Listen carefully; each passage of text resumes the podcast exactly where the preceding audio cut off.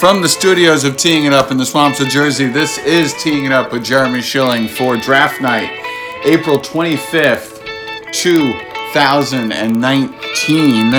The NFL draft is just two and a half hours away as we record this at 6 a, uh, 6 a.m., 6 p.m.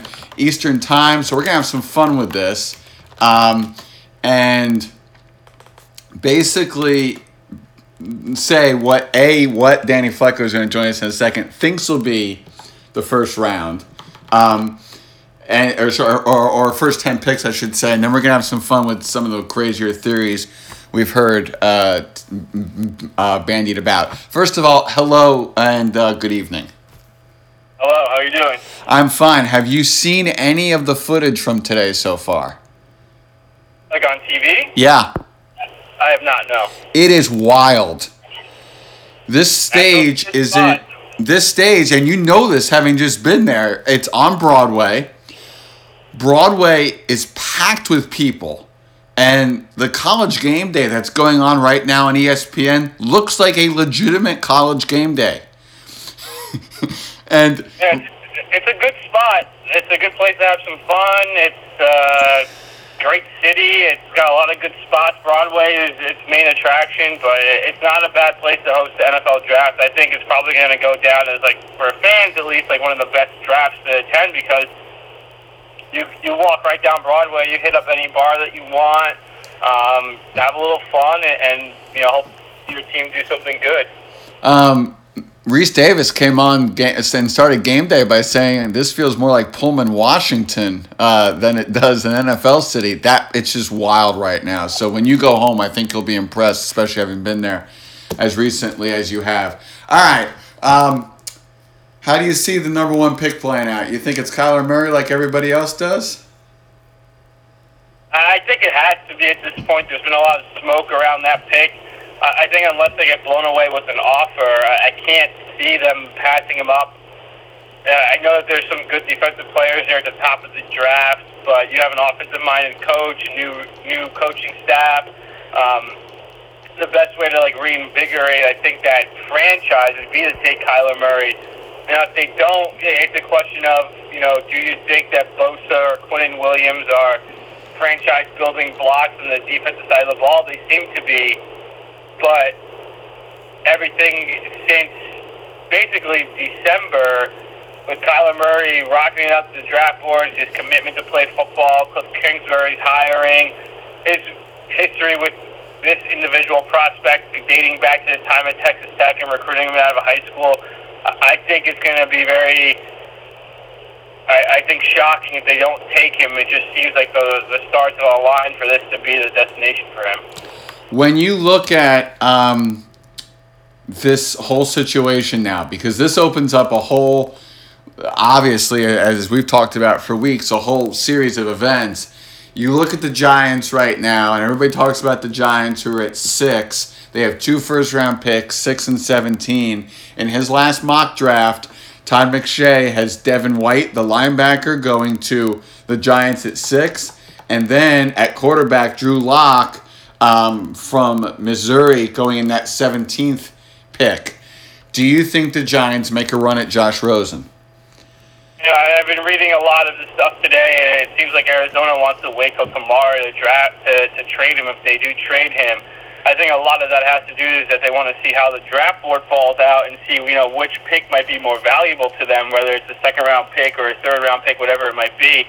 Uh, but if you're the Giants and you're picking, the, key pick I think for them is number 17. Are you going to use that pick to trade up and get additional uh, help? You know, whether it be a quarterback or a top defensive player, if you go quarterback number six, or are you going to sit back and say, you know what, we're going to let the draft unfold, take the best players that we have on our draft board, and then come tomorrow, if we don't like what we see in round two, pull the trigger and, and maybe trade for Rosen. It, it's a unique perspective to take. If it were me, I would have made this trade to Arizona a long time ago. I'd be still on the phone with them, trying to trade for for Rosen today. I think again, I'm looking at this from 10,000 feet, but You've committed to Eli Manning for this year. Regardless of who you take at quarterback, they're going to sit this year. If you want to be in an opportunity to say, hey, you know, we think we can compete, we think we have the pieces, and we want to compete next year and the year after that, then you make the trade for Rosen. I know that he has just as much question as possibly every single quarterback now, uh, but you got to go one of two ways. You either got to go all in, I think, if you're them, or you got to stink and hope that you get a top three pick next year and have a shot at a guy like Jake Fromm or, or Tua. And, you know, my preference would be Jake Fromm right now. But I'm still making that trade, and I'm still making those calls for Rosen because I think, I think the best possible course that they can take as a franchise is draft two impact players today build around Eli Manning for what he whatever he's left for this year, and then set up the opportunity for a guy like Rosen to come in next year with the team that's had the opportunity to be in that system for another year. And next year, you're talking about the Giants, not as a laughing stock, but maybe potentially a playoff team uh, with the draft picks and the assets that they have and the cap space they could have with Eli coming off the books, his contract out, OEL's dead money out, all that stuff like that. If you go the other way, then you're looking at another two or three years of them still being in a situation where they're drafting in the top 10, I think. All right, so number one, Kyler Murray. Now just go down this list and, and see how you see it playing out. Next up is San Francisco. So there's been a lot of buzz going around today that the, Oakland Raiders might try to trade up for that pick, and it would be very Oakland to do that. Um, I think San Francisco stays pat. I think that there were reports today too that they might try to trade Solomon Thomas or not Solomon Thomas, DeForest Buckner um, because of Bosa. I think they take Bosa. They they pair him with D Ford. You have that defense round out a little bit there, and you start to get ready for next year with with knowing that you have possibly two really good edge rushers on that team. So I think they go with Bosa at number two. The Jets are number three. I've been advocating for weeks for the Jets to trade out of this pick. There's enough defensive players and enough defensive stars that they can get um, a, a ton of of of um, of of tonnage for this pick, which is going to be very important. The Jets don't have a second round pick at the moment. Um, it seems like they're going to stay pat in recent days. I would then go Quinnen Williams. I think he's the next best guy. I've heard Ed Oliver. I've heard uh, Josh Allen. Um, I if it's not a trade, I want Williams. What's your thoughts? I think they're trading that pick, and the players to look out for. I mean, the players as far as teams to look out for for that pick are Buffalo and I think Washington. I think those are the two teams that could potentially try to get up there. Buffalo seems to be enamored with Williams. I think they.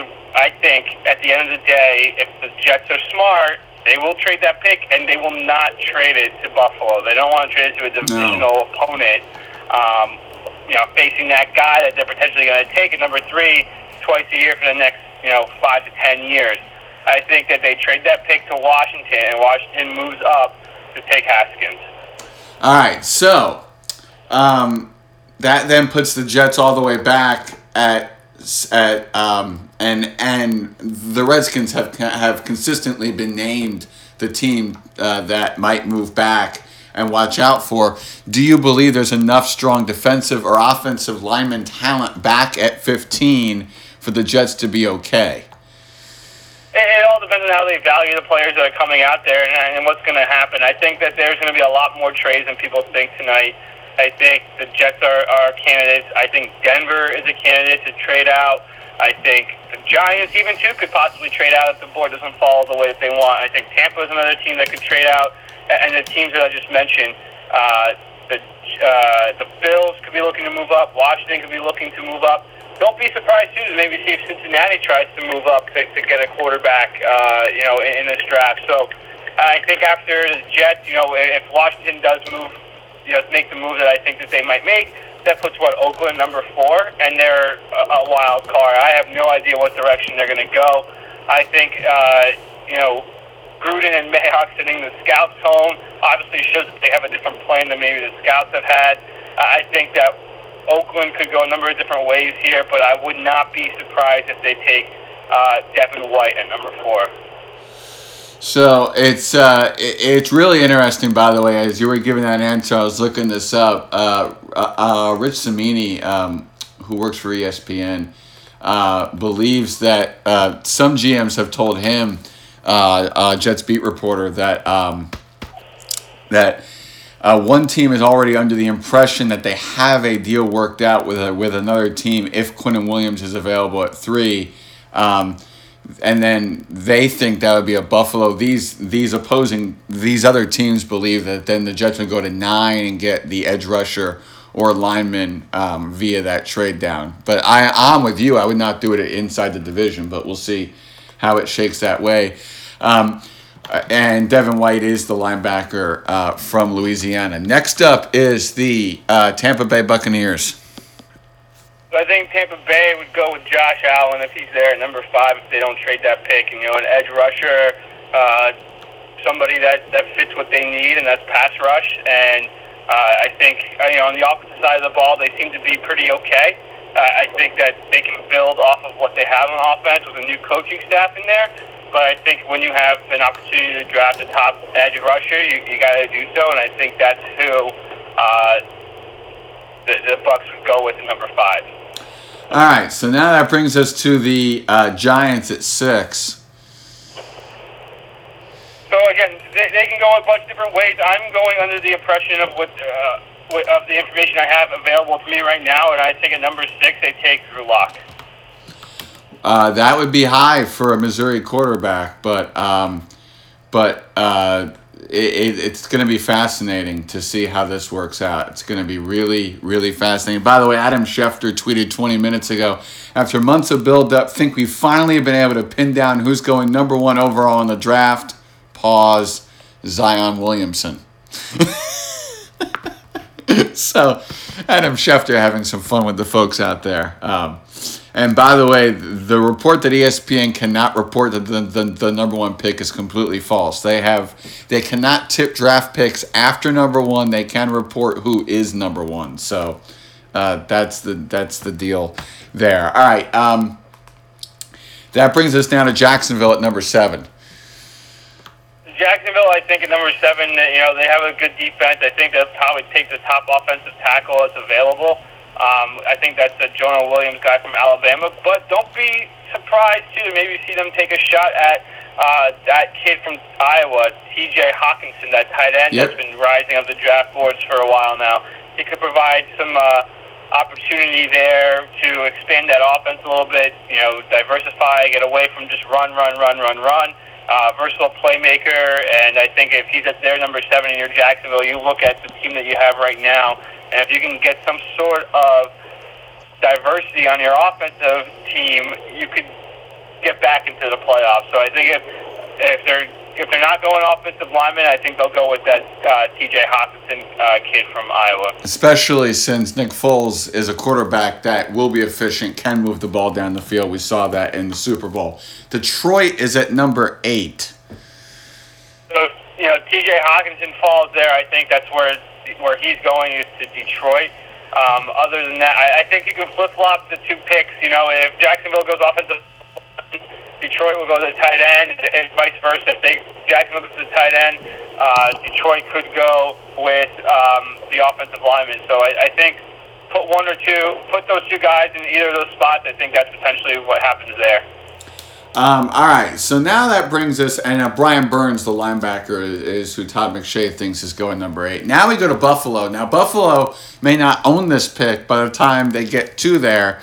Um, if they do, Todd McShay says Jawaan Taylor, the offensive tackle from Florida, uh, uh, needing to protect the other Josh Allen. That would be quarterback Josh Allen, not the defensive player. Um, but if Buffalo holds on to this pick, uh, where do you see this going? Yeah, I could see that offensive lineman being a pick. I could also see that um, defensive line. I could see Devin Bush being a potential pick there for them. I could see Ed Oliver at number nine. I could see um, Montez Sweat at number nine. So again, if Buffalo is so enamored with a defensive player, my, my gut is telling me even if they're number nine, they're going to take, take the best available defensive guy that's there. So.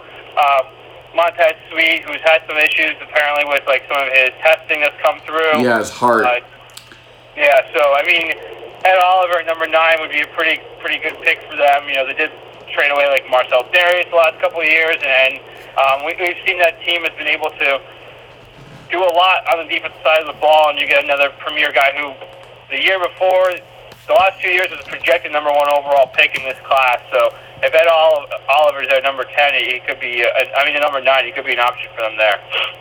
Um, Michael Silver is reporting uh, from the NFL Network that the uh, Cardinals have had discussions with the agents for all three top people on their draft board Murray, Bosa, and Williams. So that's just the Cardinals trying to have some fun um, with us. And Dave Gettleman told Kimberly Jones we want to come out of the first round. That's the uh, uh, uh, Giants general manager. Um, with two legitimate starters who can step in and help us win now. What about quarterback? Kim asked. Who would sit? No, he wouldn't start right away, but it's the position. Um, the worst place you can be is quarterback hell. Yeah. So. I think he's just an idiot. done some weird things. I think that's the same thing he said last year. Yeah, he's done some weird things. Uh, Denver, uh, Danny, is the 10th team uh, is in the 10th spot. They may not own that pick when it gets to them, but if they do own it, where do you think they're going? They could use a lot of offensive line help. They've had an offensive line that's been kind of in shambles the last couple of years. You know, They've had an uh, offense in shambles. Would be nice for them too, but I don't see any receiver warranting a, a top 10 pick here.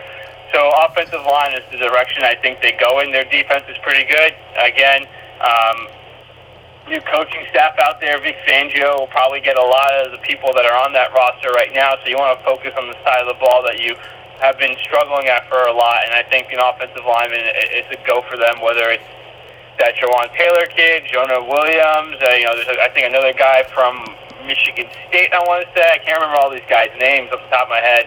But you know, I think offensive line is, is where they're going to go and try to solidify that for Flacco and uh, that that running game that they have there. All right, now it's time. So we've gone through the 10 here. Now it's time for the craziest idea or thing you've read that probably won't come true tonight, tomorrow, or Saturday. Do you have anything? I just pray to God that all this stuff that I'm hearing about Daniel Jones is just a bunch of smoke screening because I don't know what people are seeing in him. I don't know if maybe I, I've lost touch with what I see when I watch football, but to hear him possibly going number from number six all the way to number seventeen, I just don't see it. And I understand the position of quarterback is extremely difficult to play in the NFL. I understand it's the most valuable position of your on your team. But when you enter a draft, you have to legitimately go to yourself. Do we want to be in a situation where every year we're talking about the same position, or do we want to be able to build a team and hope and hope that we can coach up the players that we have? Uh, Daniel Jones to me seems like a reach for any team in the top 20, even maybe even the, the first round. I think that's a, a stretch for him. He's ideally set up to be a good quarterback in the NFL. Good size, good arm, mobile, can't throw under pressure. Um, played at a team at Duke that, you know, he probably wasn't highly recruited.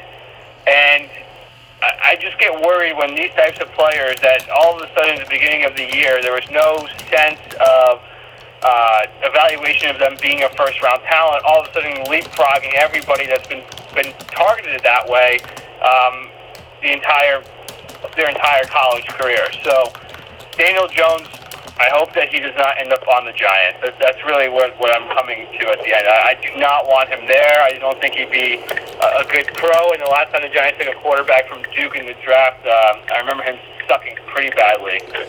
David Cutcliffe alert. That's why I think he's so well regarded. And and yes, this is a weak quarterback draft, but David Cutcliffe's and his thoughts are revered. Yeah, and, and I get that, but this is just and the NFL being so backwards. Just because someone's had a struck gold doesn't mean that they're going to continue to do so. Yeah, he had Peyton Manning and he had Eli Manning, and and then who else? He's been coaching for years. Uh, who else has he produced that's been a good quarterback in the NFL? It's not like every guy has gone through him. So I just worried that when you know beginning of the football season, Daniel Jones wasn't regarded as a first round talent, and now all of a sudden he is. Let's not forget he hasn't played football in four months. So what's changed since December to now that makes him a first round pick? And the answer is nothing. Nothing's changed. His film is his film, and most likely his tendencies are going to be his tendencies. So you know, maybe I'm wrong. Maybe you know, in a year from now, two years from now, you can shove this back in my face. But he's got to go to the right situation and the right coaching staff to be able to produce at maybe the level that they expect him to produce. I don't think it's any of those teams in the top 10 that need a quarterback. I don't think it's the Giants. I don't think it's the Redskins.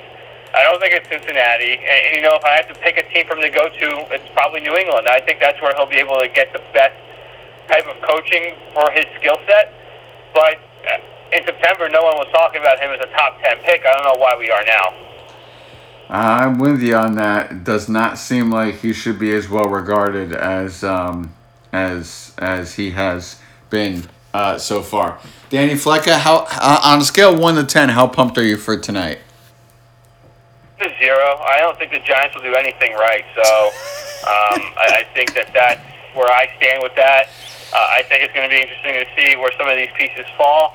Um, you know, I was thinking about it today. You know, there are a couple of teams this year that need to absolutely get this draft at, right, and if they don't, they're they're stuck.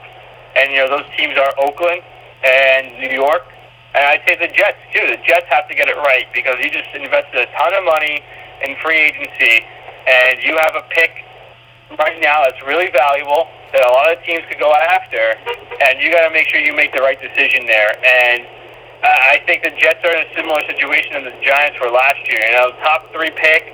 Uh, do you take the guy that's on your board and the top player, or do you trade back, get some more picks, build around someone, you know, and go from there? So I think the Jets, Giants, Raiders. You know, I'll even throw the Pats in there even though they're the defending Super Bowl champions. They've had a lot of turnover on their roster. They have no wide receivers. They let go some key players to their Super Bowl team. We've seen Bill Belichick do before, but I think this is an important draft for them too because this could, this draft for them could either catapult them to another Super Bowl or potentially put them back a year or two. And obviously, with Brady at the age that he is, you lose those pre- you lose that precious time. So I think a couple of teams absolutely need to nail this draft. I am with you. Um, Danny Flecka, thank you for coming on Teeing It Up with Jeremy Schilling and enjoy the 2019 NFL Draft tonight on ABC, ESPN, ESPN Deportes, ESPN Radio, and the NFL Network. Pretty much all of cable television. Uh, not Golf Channel. They'll be airing live coverage of a LPGA event in Los Angeles. That, that should get the ratings up. There you go. Uh, no, the LPGA gets good ratings. You'd be surprised. Golf in prime time gets good numbers. Um, Danny, thank you uh, for coming on teeing it up. No problem, man. Have a good night. You got it.